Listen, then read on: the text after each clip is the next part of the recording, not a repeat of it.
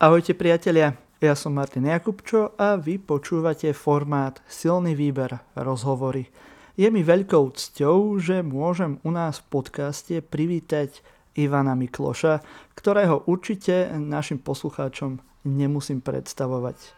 Dobrý deň, pán Mikloš. Dobrý deň, pozdravujem všetkých.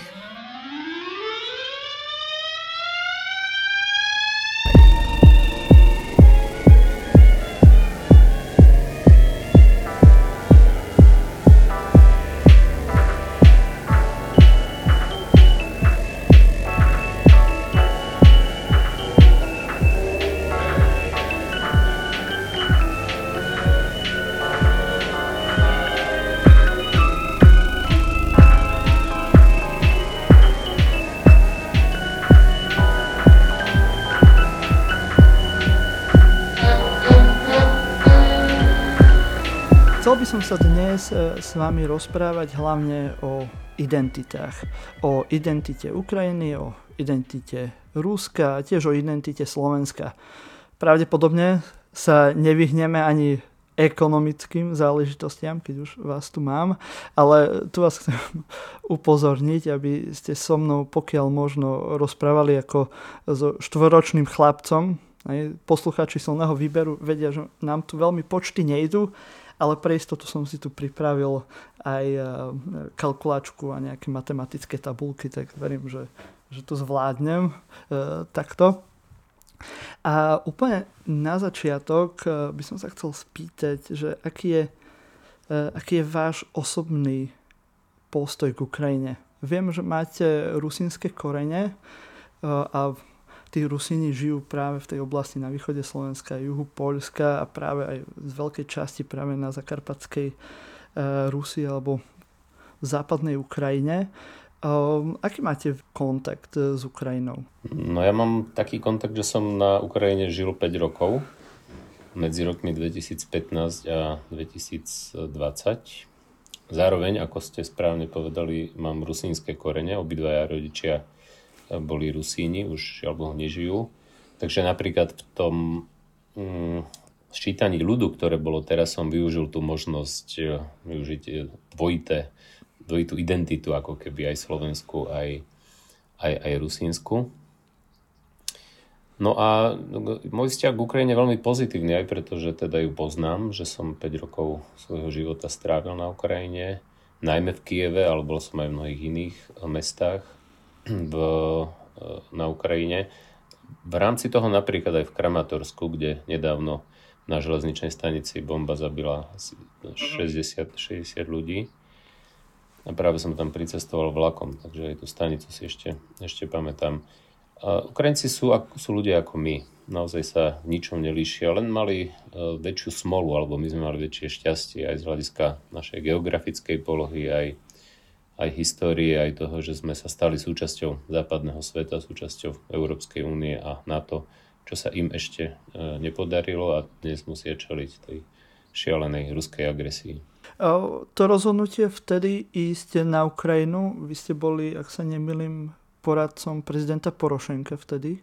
Nie, nie, ja som, bol, ja som začal roku, začiatkom roku takto. E, po Euromajdane, to bola tá revolúcia, mm-hmm. oni Ukrajinci tomu hovoria revolúcia dôstojnosti, kedy vyhnali Janukoviča, ktorý odmietol podpísať asociačnú dohodu a paktoval s Putinom. A tak potom vlastne tam tie známe udalosti, kedy vlastne ten Berkut, tá tajná policia, zabila asi 100 demonstrantov v priebehu niekoľkých dní na Majdane nezáležnosti, na námestí nezávislosti. Tak ja som tesne po tom, ako vlastne Janukovič ušiel z Ukrajiny, som bol pozvaný na jednu veľkú konferenciu do Kieva o reformách, o tom, ako vlastne robiť reformy, ako, ako po tom Euromajdane vlastne urýchliť aj tú európsku integráciu, integráciu Ukrajiny do EÚ a reformy.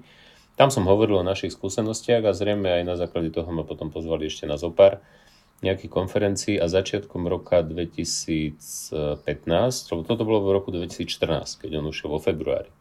A v roku 2015, na začiatku roka, nová vláda, ktorá vznikla z volie v oktobri 2014, tak tá nová vláda vlastne ma pozvala a robil som poradcu najskôr ministerke financí a ministrovi hospodárstva prvý rok. Potom po roku došlo mm-hmm. k zmene, čiastočne zmenám vo vláde, prišiel nový premiér Groisman a tomu som robil ja hlavného ekonomického poradcu. Aha, okay. Porošenkovi robil poradcu Lešek Balcerovič, nami polský reformátor a spolu sme založili takú skupinu medzinárodných a ukrajinských uh, poradcov, ktorú sme viedli, ktorá sa volá SAXUR, Strategic Advisory Group for Supporting Ukrainian Reforms. A potom som strávil teda ďalšie 4 roky na Ukrajine ako poradca premiéra a šéf tej strategickej skupiny poradcov.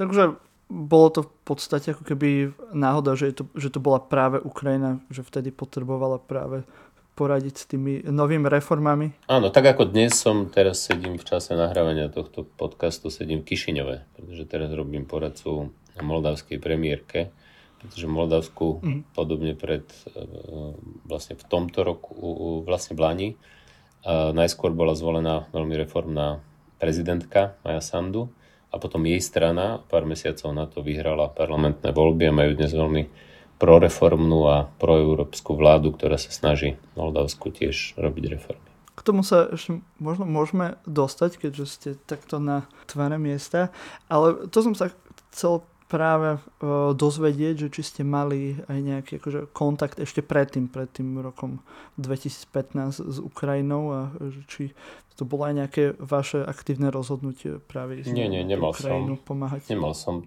také nejaké priame kontakty, ale zjavne ukrajinskí tí, tí reformátori, ľudia v think tankoch o mne vedeli, vedeli hlavne o slovenských reformách, ktoré v tom čase počas prvej, ale najmä druhej Durindovej vlády boli známe vlastne všade na svete. Hm, a sme susediace krajiny, takže určite to e, vnímali intenzívne.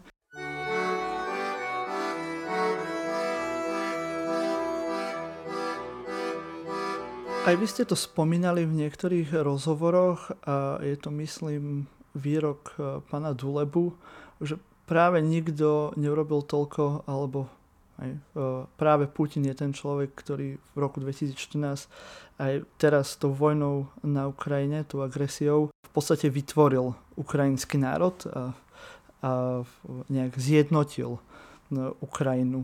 Vnímate to stále takto?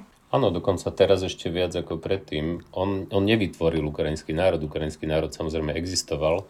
Ah, on, on vytvoril ukrajinský politický národ, v tom mm. zmysle, že aj značná časť ruskojazyčných Ukrajincov sa začala cítiť súčasťou toho ukrajinského politického národa.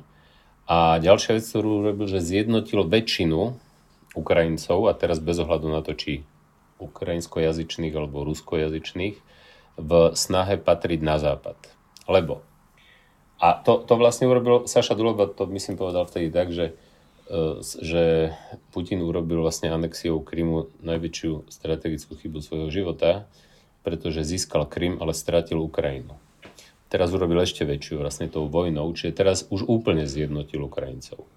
Najlepšie o tom svedčí fakt, akým spôsobom naozaj obdivuhodným bojujú proti agresii najmä ruskojazyční Ukrajinci. Lebo tam, kde sa odohrávajú najväčšie boje, to sú ruskojazyčné územia, kde žijú ruskojazyční Ukrajinci.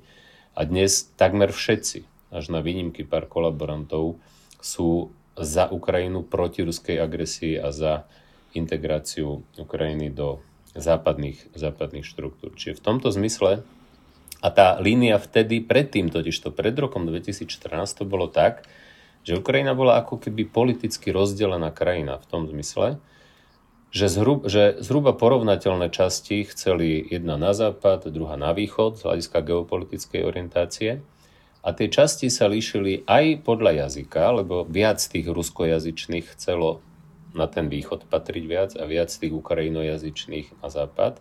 Potom sa to líšilo aj geograficky. Ľudia viac na, na západe Ukrajiny viac vo väčšej miere inklinovali na západ a na východe vo väčšej miere na, na, na východ.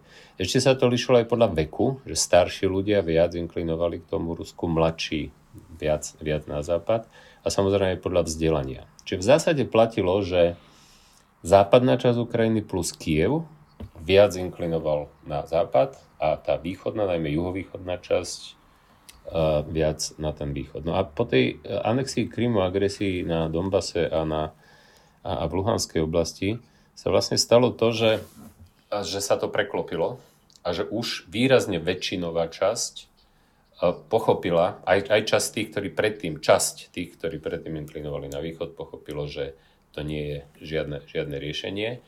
Po, najmä preto, že tú agresiu považovali za zradu od blízkeho brata, väčšieho brata. A vlastne e, zrodila sa väčšinová podpora geopolitickej orientácie Ukrajiny na západ a zrodilo sa vlastne väčšinový ukrajinský politický národ s týmto vlastne s týmito hodnotami a s týmto smerovaním. Ale ešte stále tam bolo niekde okolo, ja neviem, 15-20% tých, ktorí napriek tomu, napriek tej agresii, inklinovali ešte stále k Rusku. Pekne to vidieť na tom, že vlastne jediná proruská parlamentná strana získala v tých uh, posledných ostatných uh, parlamentných voľbách v auguste 2019 asi 14%, asi 13-14%. Tak sa potom, alebo do, nie, dokonca menej, okolo 12 a v prieskumoch sa pohybovali okolo 13-14. Všetky ostatné strany boli jednoznačne prozápadné z, z hľadiska smerovania. Z hľadiska smerovania. No a dnes už aj tých, dajme tomu 20-25%, ktorí nejak inklinovali, stále k tomu Rusku koketovali, tak aj e, tam už absolútna väčšina proste zmenila ten svoj názor. Čiže on vytvoril ten jednotný väčšinový politický národ uh, ukrajinský po roku 2014 a teraz ho úplne zjednotil. Ale že úplne. Ste hovorili, že je tam tá dichotómia, ten väčší súboj východ a západ. Uh, čo je pre Ukrajincov západ? Ako, ako si ho oni predstavujú? Uh, a možno aj v nejakom porovnaní s tým, ako to bolo napríklad na Slovensku, keď sme sa po Mečerovi chceli dostať tiež na západ, e, do Európskej únie. Je tá predstava toho západu rovnaká v týchto prípadoch? No čo je pre nich západ? Západ je pre nich západ. Západ je pre nich aj my, aj Polsko a ešte viac samozrejme ešte bohatšie krajiny západnej Európy. Ono to najlepšie možno byť na tom ekonomickom porovnaní, že e, po rozpade Sovietskeho zväzu, keď Ukrajina nadobudla nezávislosť v decembri 1991, tak ekonomická úroveň Ukrajiny v hrubom domácom produkte na obyvateľa bola veľmi podobná, takmer sa nelíšila od úrovne Polska. Potom Polsko robilo reformy, úspešne sa integrovalo a po neviem, 25 rokoch, po štvrtstoročí, malo Polsko trojnásobnú, e, trojnásobnú ekonomickú úroveň oproti, oproti Ukrajine. Čiže pre nich integrácia aj prosperita, aj normál, kvalitnejší život, ale aj väčšie bezpečie, pretože oni spájajú svoj život nielen s vstupom do EÚ, ale aj so vstupom do NATO a teda aj bezpečnostné garancie, ktoré, ktorých absencia sa ukázala teraz vlastne takmer, takmer fatálna. Áno, čiže nejaký zásadný rozdiel tam nie je v tom vnímaní, ako, mm. ako to vnímame my, ako sme to vnímali my vtedy, len oni si to vtedy ešte až tak neuvedomovali tu, teda značná časť Ukrajincov predtým to až tak nevnímala, že to chcú a že to potrebujú. Až ten šok vlastne viedol k tomu ako keby precitnutiu. Áno, presne to som myslel práve, že, že čo očakávajú od toho západu, lebo aj, aj na Slovensku môžete to možno aj, aj vy uh, priblížiť, lebo asi je aj iná predstava tá politická z tej, z tej politické reprezentácie a možno aj bežných ľudí. Že čo, No ale bežní ľudia podporujú. Bežní ľudia na Ukrajine podporujú. Tá mhm. podpora bola, bola vždy, po tom roku 2014 bola už vysoká, vždy vyššia EÚ ako, ako NATO, ale, ale prevažná väčšina, viac, e, oveľa viac ako polovičná, bola aj pre vstup do EÚ, aj pre vstup do NATO. Vo vzťahu Ukrajiny e, k Rusku vidíte, hej, je to teraz e, ten agresor, hej, je to veľmi asi nepredstaviteľná situácia, ako môžu práve Ukrajinci nahliadať na Rusko a asi sa to bude teraz aj nejak kryštalizovať aj, aj do budúcna podľa toho, ako celá, celý ten konflikt a agresia dopadne. Ale v Ruskom, aj ak dáme aj mimo tú, e, tú stránku denacifikácie Ukrajiny, čo je e, v podstate absurdná záležitosť nejakej ruskej propagandy, tak Rusi považujú Ukrajinu ako keby za, za súčasť Ruska aj e, kultúrne, aj, aj historicky. Stratili toto prepojenie v historické Ukrajincov definitívne týmto útokom? Jednoznačne. Jednoznačne. Mm. Putin dokonca tvrdí, že oni sú jeden národ. Že Rusi, že Ukrajinci vlastne neexistujú, že Ukrajinci sú len Rusi, uh, ktorí o tom nevedia, alebo si to neuvedomujú, alebo nechcú uvedomiť, čo je absurdné a šialené.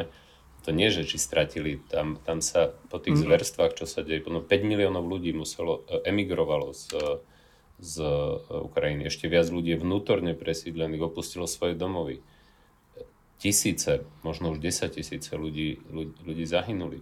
To je, to, to, to je na generácie. Nie, že strata mhm. nejakej, nejakej spoločnej identity alebo jednoty, ale to je, to je na generácie vybudovaný veľmi, veľmi negatívny vzťah a u mnohých samozrejme nenávisť.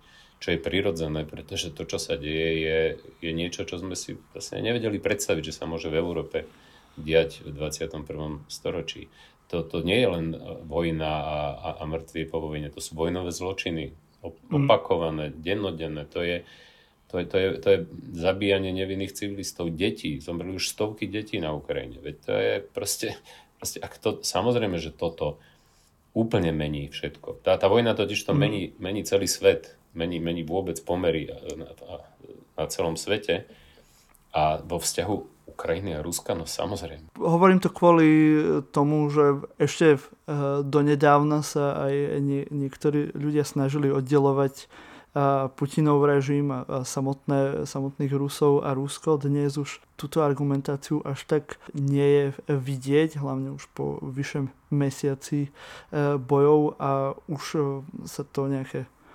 označovanie agresora na, na celé Rusko nejak zlieva, e, tak len som chcel vedieť, že v rámci toho pohľadu práve tam na Ukrajine, alebo aj keď ste teraz v tom Moldavsku, keďže je to e, nepredstaviteľný konflikt asi pre nás, tak že je, je to niečo, čo úplne láme všetky nejaké doteraz vybudované štruktúry, či už na východe Európy alebo v celej tej oblasti.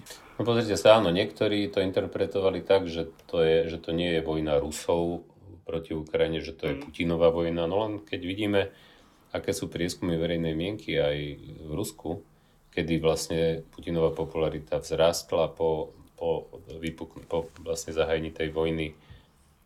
Putinovú vojnu podporuje buď úplne, alebo väčšinou podporuje, viac podporuje, ako nepodporuje okolo 80% Rusov podľa prieskumov. Samozrejme sú otázky, mm-hmm. či tie prieskumy sú relevantné alebo nie, či sa ľudia neboja odpovedať e, pravdivo, keďže za inú ako oficiálnu interpretáciu špeciálnej vojenskej operácie hrozí až 15 rokov väzenia, ale aj tie, aj tie nezávislé prieskumné agentúry, ako je Levada napríklad, ktoré sú v Ruskom považované za nepriateľa štátu, aj tie potvrdzujú, že žiaľ Bohu je pravdou, že tá podpora vojny je väčšinová zatiaľ na, v Rusku, čo je aj výsledok samozrejme propagandy, nielen terajšej propagandy, ale vymývania mozgov už, už 15-20 rokov, odkedy je vlastne Putin pri moci, aj keď sa to neustále zintenzívňovalo.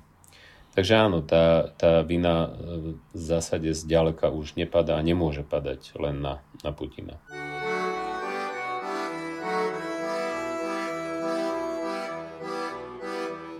V rámci teraz e, vojnového stavu na, e, na Ukrajine, ako funguje krajina ekonomicky? Fungujú tam e, nejaké vyplácanie platov pre štátnych zamestnancov? Samozrejme, alebo samozrejme. Niečo musí žiť aj tá armáda.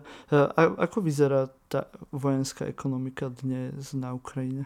Vyzerá tak, že sa niektoré veci museli zmeniť, museli sa zaviesť niektoré reštrikcie, niektoré e, obmedzenia, napríklad pri výbere cudzej meny, aby, aby vlastne príliš nezdevalvoval e, kurz. Čiže pri tých e, devizových operáciách sa niektoré veci museli, museli zmeniť.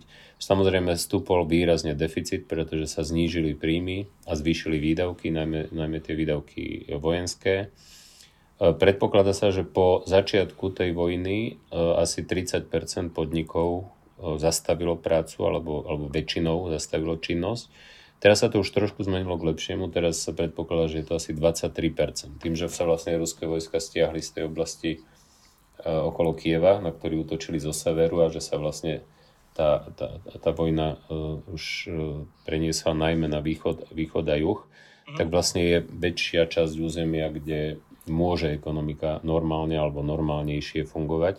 Aj mnohí ľudia sa vrátili, aj mnohí moji známi, ktorí boli na začiatku toho, tej vojny na západe Ukrajiny, najmä v Lvove a v okolí, sa už vrátili do Kieva. Čiže tá, tá ekonomika samozrejme nefunguje úplne normálne. Funguje tam, kde sa nebojuje, tak tam funguje, tam funguje aj keď v menšej miere. Ono, lebo to, to, to nie je len o tom, či sa tam priamo bojuje alebo nebojuje. Príklad. Hm. Ukrajina je jeden z najväčších vývozcov e, obilia a inej polnospárskej produkcie. E, vyváža to najmä cez prístavy v Čiernomori. Prístavy v Čiernomori sú ale dnes blokované ruskými, uh, ruským námorníctvom a ruskými, proste ruskými vojskami, takže sa vyvážať nedá. Navyše, nedalo sa ani osiať všetko. Zhruba od 30% menej pôdy sa osialo na jar teraz, ako sa osieva každý, každý rok. Navyše Ukrajina si musí aj nechávať samozrejme viacej zásob teraz, keďže, keďže môže mať obmedzené, obmedzené možnosti dovozu počas, počas vojny a tak ďalej a tak ďalej. Čiže tá ekonomika je výrazne zasiahnutá. Tie odhady hovoria, že ukrajinská ekonomika v tomto roku poklesne o 30 až 40% Ruská ekonomika podľa odhadov, ale to sú zatiaľ odhady, lebo nikto nevie, ako tá vojna bude pokračovať, ako dlho mm. bude pokračovať, ako sa rozšíri, nerozšíri. Ruská ekonomika by sa podľa terajších odhadov, najčerstvejších, mala prepadnúť do nejakých 10 až 12% teda výrazne menej. Ale čo je dôležité, predpokladá sa, že po vojne e, by na tom Ukrajina mohla byť lepšie z toho pohľadu, že svet jej pomôže a že určite bude pripravený aj nejaká obdoba Marshallovho plánu a aj e, reformy sa budú na Ukrajine robiť. Ekonomika, keďže prepadne veľmi hlboko, tak už tým obnovovaním infraštruktúry a všetkého zničeného bude pomerne rýchlo rásť. Čiže predpokladá sa, že Ukrajina by sa mohla dostať do úrovne roka 2021, teda posledného predvojnového roka, za 5 rokov po začatí tej rekonštrukcie, po skončení vojny. Pri Rusku mhm. je predpoklad, že to bude trvať o mnoho dlhšie, až, až asi dvojnásobne dlhšie, asi 10 rokov. A to aj preto, že mhm. Rusku nikto pomáhať nebude, naopak Rusko bude musieť platiť reparácie a Rusko bude celkom určite e, pod nejakými sankciami. Samozrejme, aké to budú, to neviem, lebo to bude závisieť od toho, ako tá vojna skončí. Ale každopádne z krátkodobého hľadiska je na tom dnes o mnoho, mnoho horšie Ukrajina, pretože v Rusku sa nebojuje, bojuje sa na Ukrajine, ničí sa, vraždí sa, zabíja sa na, na Ukrajine. Ale z dlhodobého hľadiska e, to bude mať zrejme e, horšie, negatívnejšie dôsledky pre Rusko. Aj na tom vidno, aká, aký, aká šialené a hlúpe, nezodpovedné a rozhodnutie, zločinné rozhodnutie Putina bolo túto vojnu začať. Nielen tým, čo, čo sa bude diať s Ruskom, ale aj tým, že tvrdil, že nechce rozširovanie NATO a vojna mu spôsobí, že o chvíľu sa stanú Švedsko a Fínsko členmi NATO a hranica NATO sa mu posunie, to sú stovky kilometrov fínsko, fínsko-ruskej hranice, priamo, priamo k Rusku. Mm, a určite aj Ukrajina bude chcieť vstúpiť do NATO. Teda už chce, ale možno. Mohla by sa stať súčasťou NATO aj po, keby, e, po vojne, keby vyhrala vojnu? No ak bude chcieť a ak ostatné členské krajiny NATO budú súhlasiť, tak je evidentné, že, že Rusko, Rusko nemôže a nebude, nebude môcť zabrániť, zabrániť Ukrajine. Však to, to, to NATO neustále neustále deklaroval aj vtedy, keď sa Rusko vyhrážalo, že, že toto je hlavný problém, tak na to veľmi jasne povedalo, že neide teraz prijímať uh, žiadnu krajinu, ani, ani Ukrajinu do NATO, ale dvere do NATO sú otvorené a žiadna tretia krajina nemôže rozhodovať o tom, či áno alebo nie. Je to vec tej krajiny, ktorá sa uchádza a tých krajín, ktoré tam už sú, ktoré musia s tým súhlasiť, či niektorá krajina ešte vstúpi alebo nevstúpi. Len chcem zdôrazniť, že NATO je obranné spoločenstvo na to žiadnu vojnu nevyvolalo. Na to, na to je na obranu svojich členských krajín. Určite. Um, vidíme, že Západ do veľkej miery pomáha, alebo aj krajiny Európskej únie, ale aj v USA a ďalšie krajiny pomáhajú Ukrajine s tým, že dodávajú e, zbranie alebo aj materiálnu pomoc. Do akej miery ale pomáha napríklad akože ekonomicky v nejakých možno širších súvislostiach Západ dnes Ukrajine? No, pomáha, pomáha ekonomicky. Ja už som spomínal, že Ukrajina tým pádom, že vlastne má nižšie príjmy samozrejme, keďže časť ekonomiky vôbec nepracuje, pribúdajú škody, ľudia emigrovali, obrovské množstvo ľudí emigrovalo, tak vlastne pomáha Západ aj tým, že dáva lacnejšie pôžičky, najmä z tých medzinárodných e, finančných inštitúcií. Pomáhajú jednotlivé krajiny, čím väčšia krajina, tým väčšia pomoc, čo najväčšia miera pomoci ide do Spojených štátov amerických, ale pomáhajú aj krajiny Európskej únie. Pomáhajú nielen lacnými pôžičkami, ale pomáhajú aj grantami. Uh, a budú pomáhať celkom určite aj, aj investíciami a aj technickou pomocou z hľadiska reforiem a tak ďalej. Čiže tá pomoc už aj dnes e, je, ale samozrejme nie je v takej miere, akej by možno si to aj Ukrajina predstavovala a nie je určite v takej miere, aby to vykompenzovala všetky tie straty. Čiže tá Ukrajina aj preto prepadne tak hlboko, že vlastne e, ten, ten západ vykrie len časť tých e, dôsledkov tej vojny. V niektorých rozhovoroch ste spomínali, že ste neverili, e, že Rusko zautočí na Ukrajinu a že je to pre vás nepredstaviteľné a nelogické, nelogický krok. Vidíte dnes možno jasnejšie tie dôvody, prečo sa rozhodlo Rusko takto vojensky zautočiť na Ukrajinu? No, ja myslím, že teraz sa jasne ukázalo, že to bol veľmi hlúpy a, a, a krok aj zo strany Ruska, aj z pohľadu Ruska, pretože ja som povedal, že táto vojna bude mať celkom určite negatívne dôsledky na celý svet, veľmi negatívne dôsledky na Ukrajinu, ale z hľadiska dlhodobejšieho bude mať ešte horšie dôsledky pre Rusko ako pre Ukrajinu. A Rusku môže hroziť dokonca aj to, že sa rozpadne, že jednoducho sa neudrží ako, ako, ako jednotný štát. A každopádne Rusku hrozí. Rusko už doteraz nebolo žiadna ekonomická veľmoc. Ruská ekonomika je v hrubom domácom produkte 10 krát menšia, 10 krát menšia ako čínska. Napriek tomu, že rozlohou je, je najväčšia krajina, najväčšia krajina na svete. John McCain, myslím, nazval, nazval trošku posmešne, ale inak veľmi výstižne, že Rusko je po zuby ozbrojená benzínová pumpa. Lebo navyše je to krajina, ktorá ktorý jediný konkurencieschopný vývozný artikel, nejaký významný, je ropa, plyn a uhlie. Pričom ale e, ľudstvo celkovo odchádza od fosílnych palív a teraz sa ten vyspelý svet odstrihne. Odstrihne sa skôr či neskôr a už robí intenzívne kroky na tom, aby sa odstrihol od. Čiže v konečnom dôsledku tie, tie dôsledky aj ekonomické, aj sociálne, ale aj geopolitické pre Rusko budú, budú, budú zničujúce. Čiže aj to je hlavný argument, prečo naozaj to bol absurdný, hlúpy krok z pohľadu, z akéhokoľvek pohľadu sa na to pozriete. Prečo ho Putin urobil? No poprvé, pretože je to diktátor, ktorý je otrhnutý, absolútne otrhnutý od reality. Môžeme špekulovať o tom, či nedostával informácie, alebo či ako správne informácie, alebo či ich dostával a nechcel ich počuť a ignoroval ich, to nevieme. Ale on si naozaj myslel, že on Ukrajinu dobie za niekoľko dní, za týždeň.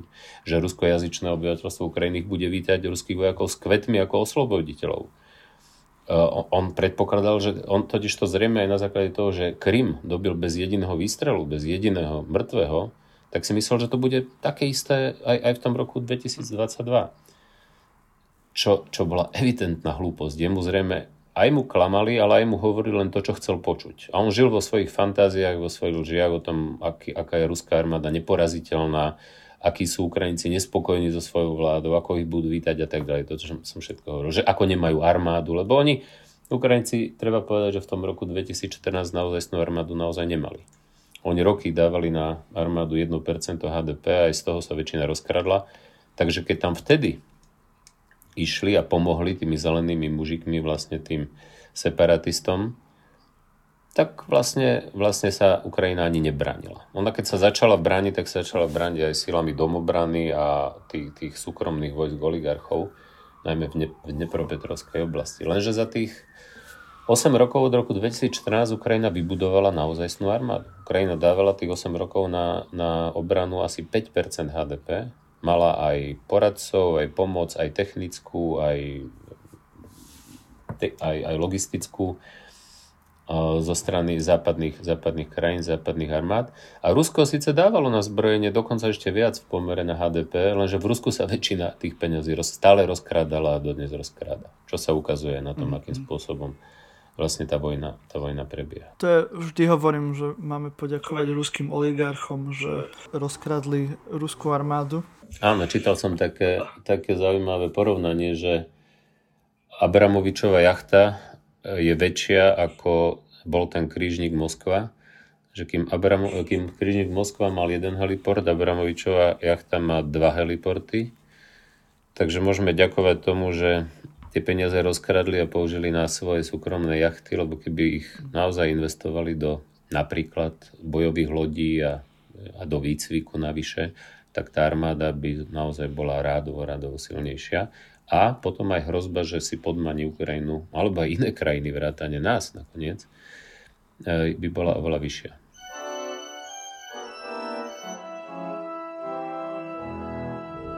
Ako vnímate sankcie ktoré e, Západ uvalil e, na Rusko, ktoré sa postupne sprísňovali. A e, mnohí ešte doteraz hovoria, že nie sú úplne dostatočné. Ako to vnímate vy? Áno, oni sú na jednej strane bezprecedentné. Nikdy voči žiadnej krajine nebola, neboli prijaté takéto tvrdé sankcie. Zároveň ale platí, že sú nedostatočné. Takže on sa to nevylučuje. Mm. Eh, sú nedostatočné, pretože neboli zavedené dve sankcie, ktoré by naozaj mohli, mohli urýchliť koniec tej vojny, pretože by Putin jednoducho nemal peniaze na vedenie tej vojny, ani na financovanie sociálnych a iných výdavkov eh, pre, pre, pre Rusov. A to, to, to embargo, ktoré ešte nie je zavedené, embargo na dovoz ruskej ropy a ruského plynu a uhlia, a, a vypnutie ruských, ale všetkých ruských bank zo SWIFTu. SWIFT je medzinárodný platobný styk, zatiaľ bolo vypnutých len asi 7 ruských bank, ale v SWIFTe mm-hmm. je 300 ruských bank. Mohli by ste prosím vás možno priblížiť e, pre našich poslucháčov, že trošku e, ako tomu štvoročnému chlapcovi, že, že čo bol ten SWIFT. Viem, že SWIFT je medzinárodný systém, ale Rusi majú aj nejaký svoj vlastný hey, ešte hey. systém práve me, e, výmeny peňazí a ešte, že vraj je nejaký tretí systém s Čínou tak e, do akej miery je toto efektívne, ten, ten SWIFT? SWIFT je medzinárodný platobný styk medzi bankami, čiže to je vlastne ako keby komunikačná platforma. Čiže to cez SWIFT nejdú priamo peniaze, ale cez SWIFT sa overujú bezpečným spôsobom e, reálnosť a legálnosť platieb. Hej. Uh-huh. Čiže e, teoreticky sa dá peniaze posielať a dalo by sa aj po vyhodení bank zo SWIFTu cez, ja neviem, overovaním, cez faxy, maily a podobne, ale bolo by to, bolo by to strašne pracné a strašne pomalé a strašne nákladné, lebo ten SWIFT je veľmi rýchly. Tých operácií sú denne miliardy, aby sme si to vedeli predstaviť. A Rusko má po Spojených štátoch amerických najviac bank zapojených v SWIFTe, až 300 ruských bank je v SWIFTe. Je pravda, že existujú e, nejaké alternatívne platobné systémy. Aj Rusko má jeden, v ktorom má ešte viac ako tých 300 bank. Všetky ruské banky plus ďalších 100, ktoré nie sú v Swifte, asi 400 ruských bank je v alternatívnom, akurát, že sú tam len tie ruské. Okrem toho je tam asi 12 e, iných neruských bank, z toho niektoré, niektoré čínske. Čiže toto je hlavný problém všetkých tých alternatívnych, že oni nie sú globálne. A ten hmm. SWIFT, sila SWIFT je v tom, že to je globálna komunikačná platforma medzibanková. Čiže vylúčenie z nej znamená vylúčenie sveta. To, že by hmm. mohli komunikovať spolu ruské banky na tom alternatívnom, to je síce fakt, ale to je o ničom. No a e, samozrejme najväčší problém je tá ropa a plyn. Mimochodom, ropa ešte viac ako plyn, lebo z ropy majú Rusi trikrát viac ročne ako, ako z plynu. No a ten problém je v tom, že e, potom, ako sa aj kvôli vojne ale aj kvôli tomu, že Rusi zámerne urobili niektoré kroky, napríklad, že nenaplnili zásobníky na túto zimu. Čiže oni sa na to už pripravovali. Tak vlastne ten nedostatok, neistota, vojna spôsobila, že ceny ropy a plynu vzrástli. A Rusi majú dnes z vývozu ropy a plynu viac, ako mali v Lani. Napriek sankciám. Lebo plyn a ropa ďalej tečia, ďalej ich e, západ, najmä krajiny Európskej únie, kupujú. Samozrejme aj Čína, India, ale nám ide teda o tú Európu. A ten problém je teda v tom, že keďže cena vzrástla, tak majú viac peňazí, ako mali v Lani. Ten odhad je, že keby, ak, to, ak by to pokračovalo tak, ako to išlo teraz za prvý štvrť rok, um, za prvé 4 mesiace, tak by v tomto roku Rusko získalo z ropy a plynu 320 miliard dolárov za tento rok a v Lani mali 240, čiže enormný nárast. Rusi majú rozpočet postavený na, tam je hlavná položka príjmu, aj v rozpočte sú príjmy z vývozu ropy a plynu, a rozpočet majú postavený na úrovni 44 dolárov za barel, teraz ale sú ceny okolo 100 dolárov za barel, čiže viac ako dvojnásobne, čiže majú z toho viac peňazí. Takže táto závislosť, e, najmä Európskej únie na Rusku, sa ukázala ako, ako veľmi, veľmi zradná, ako krátkozraká. A EU samozrejme robí dnes, dnes všetko preto, aby aby, aby znížila tie dovozy. Niektoré krajiny, ktoré už na to mysleli skôr, Polsko už po roku 2014 začalo intenzívne pracovať na tom, aby nebolo závislé od Ruska. Mm-hmm. A Polsko už oznámilo Rusku, že od budúceho roka od neho nebude odoberať žiaden plyn. Na čo Rusko teraz zareagovalo tým, že vyplo plyn pre Polsko a pre... Zatiaľ teda sa tvári, že pre Polsko a pre Ukrajinu. Pre Bulharsko. No, čiže, čiže zásadný problém je, že kým e, Putin má viac peňazí, ako mal v Lani, z ktorých financuje nielen vojnu, tá vojna je drahá. To, len Putin dostáva takmer miliardu denne. Máte 320 miliard za rok, znamená takmer miliarda denne. Každý pracovný deň dostáva viac ako miliardu tak e, samozrejme môže v tej vojne pokračovať a môže aj udržiavať aký taký sociálny štandard, aj keď ten sociálny štandard v Rusku je taký nízky, taký nízky, aký je. Vy ste v jednom rozhovore spomínali, že to hlavné kladivo v rámci tých sankcií je zmrazenie devizových rezerv to ma zaujalo, ale neviem si úplne predstaviť, že čo, čo to znamená. No predstav si to tak, že tých devizových rezerv Rusko malo zhruba za 640 miliard dolárov a oni majú rôznu mm-hmm. formu tie devizové rezervy. Devizové rezervy vznikajú tak, že proste krajina má väčšie príjmy za vývoz tvrdej meny, ako mm-hmm. má výdavky za, za dovoz. A keďže Rusko profituje z, najmä z tých uhlovodíkových palív a tie ceny boli vysoké v posledných rokoch, tak Rusko sa vytváralo rezervy, zvyšovalo vlastne devizové rezervy. Lenže tie devizové rezervy majú rôznu formu. Časť tých devizových rezerv je v zlate, normálne v tehlách zlatých, ktoré môžu byť buď v Rusku, alebo môžu byť aj inde, ale tie zlaté tehly sú väčšinou v Rusku, teda v tej krajine, ktorú má. A potom ale môžu mať niečo v keši, keši mali vraj okolo stovky z toho, z tých 640. Mhm. V keši väčšinou v dolároch, eurách, librách, možno niečo v jenoch a niečo v čínskych huánoch, ale pokiaľ viem, tak nejakých 80% v keši v západných menách. V Rusku ešte majú dobu kešu, hej? A tak keš, keš ešte existuje, existuje všade, ale aj rezervy, rezervy každej krajiny sú aj v keši. A mm-hmm. Potom ale najväčšia časť tých rezerv boli vlastne e, aktíva, to mohli byť e, peniaze, ale mohli to byť aj iné aktíva, akcie, obligácie, ktoré sú ale uložené v iných centrálnych bankách. No a tie práve tie západné, no a najmä v tých, keďže dolár je svetová rezervná mena, aj najbezpečnejšie sú tie ich centrálne banky Spojených štátov a iných, tak najviac ich mali v americkej centrálnej banke, v britskej, vo Frankfurte, v európskej a zrejme aj v Tokiu No a mm. tieto krajiny vlastne zmrazili. Čiže preto sa hovorí, že zhruba polovica tých rezerv bola zmrazená. Čiže to, čo nebolo zmrazené, bol cash a zlato. A prípadne tie uložené aktívach tých centrálnych bank, ktoré sa nepripojili. Ale tam, tam nebolo takmer nič. Vidíte nejakú možnosť, že kde by ešte sa mohli posunúť tie sankcie, alebo čo by sa dalo urobiť v rámci nejakého toho obmedzenia tej ekonomiky ruskej, okrem teda stopnutia ropy a plynu?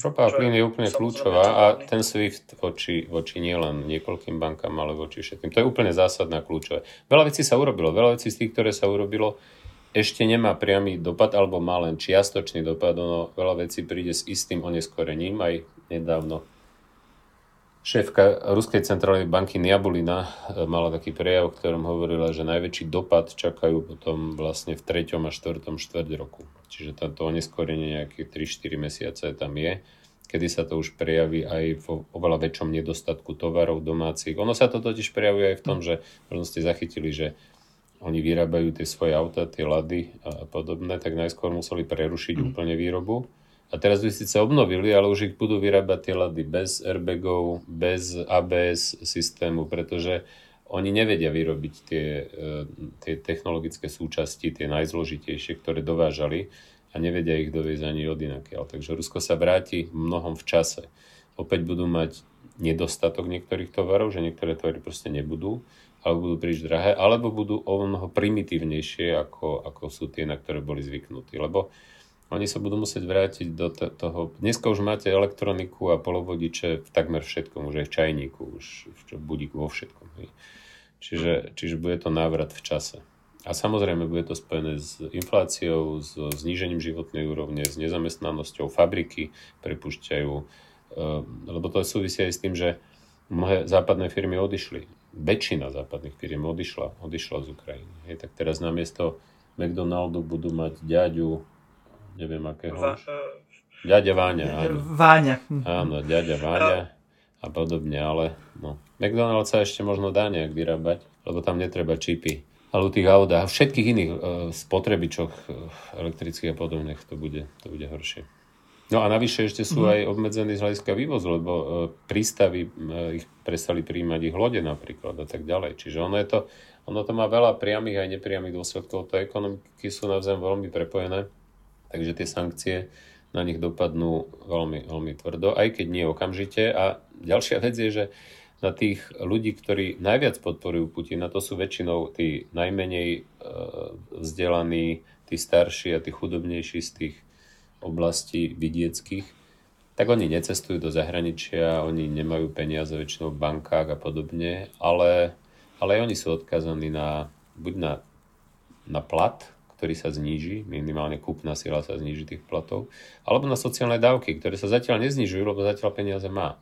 Ale ak by boli prijaté aj tie ďalšie sankcie, o ktorých som hovoril, tak by to malo výrazný dopad. A potom by sa dalo predpokladať, že už by jednoducho Putin nemal z čoho financovať tú vojnu a ešte by nemal peniaze na to, aby platil uh, vlastne tie verejné výdavky, ktoré udržajú ako tak tú, tú spokojnosť ľudí. Lebo aj v Rusku platí, a to ukazujú všetky doterajšie, doterajšie vývoj, však Putin vládne už 22 rokov v Rusku, že Putinovi vždy popularita vyskočila po vojne, či už to bola druhá čečenská vojna, vojna v, Gruz, v Gruzínsku v roku 98, e, Krym, alebo aj teraz. Ale zároveň platí, že aj v Rusku vždy tá dlhodobý trend závisel od ekonomickej a sociálnej úrovne ľudí a tá bude padať.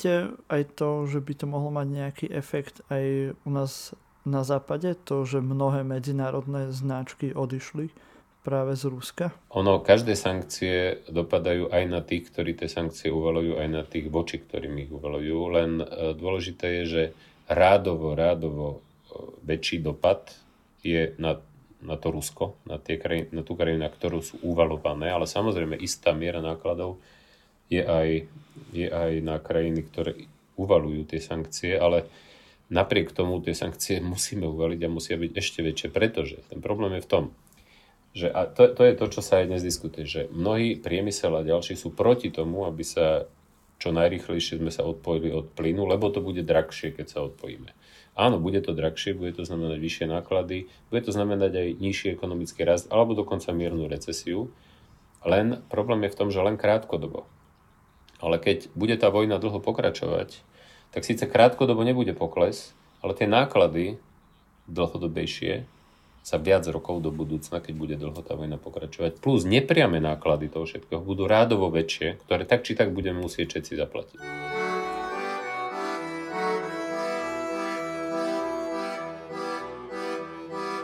Poďme ešte možno trochu na Slovensko, že do veľkej miery sa aj Slovenska týka celá táto situácia okolo Ukrajiny.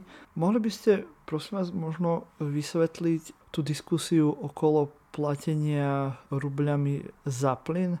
Pán minister hospodárstva Sulik, ktorému ste aj robili nejaký čas poradcu, ak sa nemýlim, tak najprv sa vyjadril, že ak bude treba, tak budeme aj rubľami platiť, za čo bol veľmi skritizovaný. Vtedy potom povedal, že myslel to tak, že my zaplatíme v eurách, ale ono sa to potom prevedie v banke na ruble a v podstate zaplatíme rubľami. Tak a aký je tam vlastne problém pri platení za ten plyn rublami, čo to pre nás znamená. A hej, predpokladám, že poviete, že dôležité je hlavne odstaviť ten plyn, ale v tejto situácii, kedy uh, zatiaľ ten plyn uh, máme dovážať. Dobre, tak keďže ste ma požiadali, aby som to hovoril tak, aby tomu rozumelo aj štvoročné dieťa, tak to budem musieť veľmi, veľmi, Poprosím, zjed... áno. veľmi zjednodušiť. A toto je dosť aj taká technická záležitosť, ale v princípe, v princípe ide o to, že tam zase až taký veľký rozdiel nie je, či čo, čo by mohlo nahrávať tým, ktorí hovoria, no však dobre, však potom plaťme. Ale napriek tomu je to, by to mala byť neakceptovateľná požiadavka. Prečo?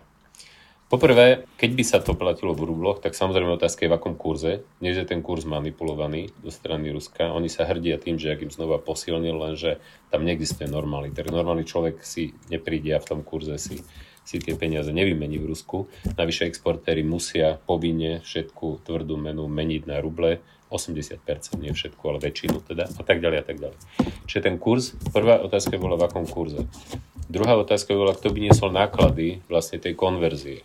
Ale to sú všetko, to, to všetko sú veci, ktoré nie sú až také podstatné. Podstatné je, je to v rozpore so zmluvou. Zmluva jasne hovorí, že sa má platiť v dolároch alebo v eurách a ešte dôležitejšie je, že Putin sa týmto snaží, lebo on tým nič nejaké zásadné nezíska, len tým sa snaží rozbiť jednotu Európskej únie. Pretože Orbán už povedal, že on bude platiť v rubloch. Nemci sa vyjadrujú dosť nejasne, a aj, aj, aj, aj, aj Rakúšania. A to, čo robí teraz s tým odstavením plynu pre Polsko a e, Bulharsko, je len pokračovanie v tejto hre na rozbitie jednoty Európskej únie. Čiže preto bolo strašne dôležité, že EÚ povedala, že v žiadnom prípade, že to akceptovať nebudeme. A preto bolo také nebezpečné, keď Sulik povedal, že dobre, tak my áno. Lebo to rozbíja ten spoločný jednotný postup, ktorý bude strašne dôležitý aj pri tom, aby sme vedeli čo najskôr zastaviť dovoz plynu a ropy, lebo to sa nebude dať inak, ak to má byť rýchlo, bez toho, aby to bol jednotný postup celej Európskej únie, ktorý bude aj solidárny z hľadiska toho, že tie krajiny, ktoré budú tým zastavením dovozu dotknuté viac, medzi nimi bude aj Slovensko, aby sa jednoducho tie náklady toho zastavenia rozložili solidárne a zhruba porovnateľne rovnako medzi, medzi všetkých. Čiže ten najväčší problém nie je ani technický a ani finančný nakoniec v konečnom dôsledku. Ten najväčší problém je ten politický. Tá Putinova snaha cez toto rozbiť jednotu Európskej únie. Ako vnímate ten samotný výrok Sulika? Vy ho možno aj poznáte o tom platení, platení rubľami? Tak Sulik bol vždy známy ako uh, geopolitický analfabet, keď to tak môžem nazvať. On sám povedal, že geopolitika, a to viackrát povedal, že geopolitika je blbosť, že to je hlúpo, že to, to nevie, čo je. E, takže dnes geopolitika, tá vojna je napríklad geopolitika. Hej, naša závislosť na, na plyne a, a rope a ohrozenie bezpečnosti našej, ale aj iných krajín, to je, to je geopolitika. Čiže ja, už, ja som si myslel, ja už tak Sulíkovi ani nemám veľmi chuť vyjadrovať, ja som si myslel, ja som prijal jeho ponuku, po, keď vznikla táto vláda, aby som bol v tej skupine poradcov proti krízovej rade, kde som chodil a kde boli veľmi korektné a dobré diskusie ohľadne ekonomickej politiky. Ja som si ale myslel asi naivne, že, že už pochopil niektoré veci, ktoré sa týkajú napríklad geopolitiky, vzťahu k Rusku a podobne, dôležitosti jednoty Európskej únie, sankcií a tak ďalej, no ale zjavne, zjavne nie. Keď ste ešte spomínali uh, Nemcov, Šolca a celé SPD, to práve kritizované vajatanie Nemcov voči Rusku a sankciám voči Rusku. Čo je podľa vás e, tým dôvodom to, tohto vajatania? To má veľa dôvodov historických. Nemci boli vlastne tým protagonistom tej politiky spájania a spolupráce ešte so Sovietským zväzom počas ešte, ešte Willy Brandt, keď bol, keď bol uh, kancelárom nemeckým Čiže to má nejaké hlbšie historické korene, že Nemci, Nemci zároveň stále ešte cítia nejakú historickú traumu z toho, že, že vyvolali vlastne dve, dve svetové vojny. E, čiže to, to má veľa, veľa koreňov rôznych, aj historických. No ale potom je tam to taká možno aj naivita, možno aj, možno aj istá, istá krátkozrakosť hľadiska toho, že nechápali, že si mysleli, oni to dnes aj uznávajú, že oni si mysleli, že nikdy neprekročí Putin nejaký Rubikon, že síce už bolo čo bolo, ale vojna je nereálna, že, že, nebude, že si mysleli, že nebude zneužívať e, napríklad Nord Stream 2 ako geopolitickú zbraň, čo je podľa mňa nielen krátkozrakosť, ale vyslovná hlúposť, pretože vždy to robili.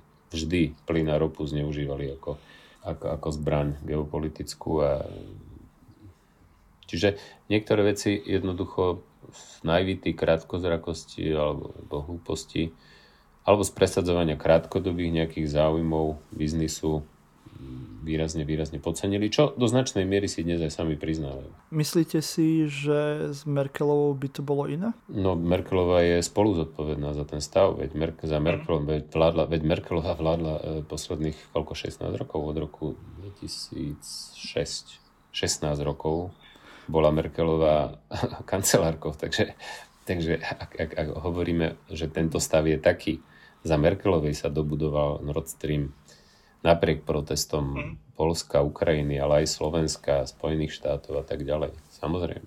Merkelová nesie brať. Či, že či by tie vyjadrenia neboli možno jasné. Možno by boli, možno by boli vo svetle uvedomenia si toho, že to spôsobilo, lebo Scholz je teda veľmi, veľmi nevýrazný v tejto oblasti a to môže byť spôsobené aj tým, že SPD mala vždy ešte bližšie ako v priemere e, nemeckí politici mali v Rusku, tak SPD, ktorá dnes má kancelára a vládne, bola vždy veď Schroeder, ktorý je hanbou európskej politiky a zvlášť nemeckej politiky, je bývalý kancelár za SPD. A mimochodom veľmi mm. blízky spolupracovník Šolca ešte z čias e, mládežníckej organizácie SPD z, neviem, z 80 rokov, ešte, ešte, z, ešte z obdobia komunizmu. A takto ešte na záver mám pre vás e, chuťovečku, lebo keď vás tu mám, tak ako nedá mi neopýtať sa na váš názor na novú atomovku od e, Igora Matoviča na vyrovnanie e, dopadov inflácie. No, ja s tým mám problém z toho dôvodu, že poprvé pretlačil teraz cez tento kanál to, čo navrhoval vlastne v tej akože daňovej reforme, lebo toto aj teraz vidno, že to mm-hmm. s mhm, daňami mhm. nemalo nič spoločné, čiže to navrhoval tam, tam mu to odmietli, tak teraz pretlačil, to je prvý problém. Ale druhý ešte vážnejší problém je, že to nie je adresné, že to je vlastne dávanie peňazí všetkým, aj tým, ktorí to, ktorí to nepotrebujú. Lebo No a to, to nie je dobré, lebo keď peňazí máme málo, stav verejných financií je zlý po bačovaní smeru 12-ročnom a v tejto situácii eh, dávať eh, peniaze každému je samozrejme zlé riešenie, pretože potom dáte menej tým, ktorí to naozaj potrebujú, dávate aj tým, ktorí to nepotrebujú, vytvárate väčšiu dieru v rozpočte a tak ďalej a tak ďalej. Čo by bol pre vás ten ideálny postup?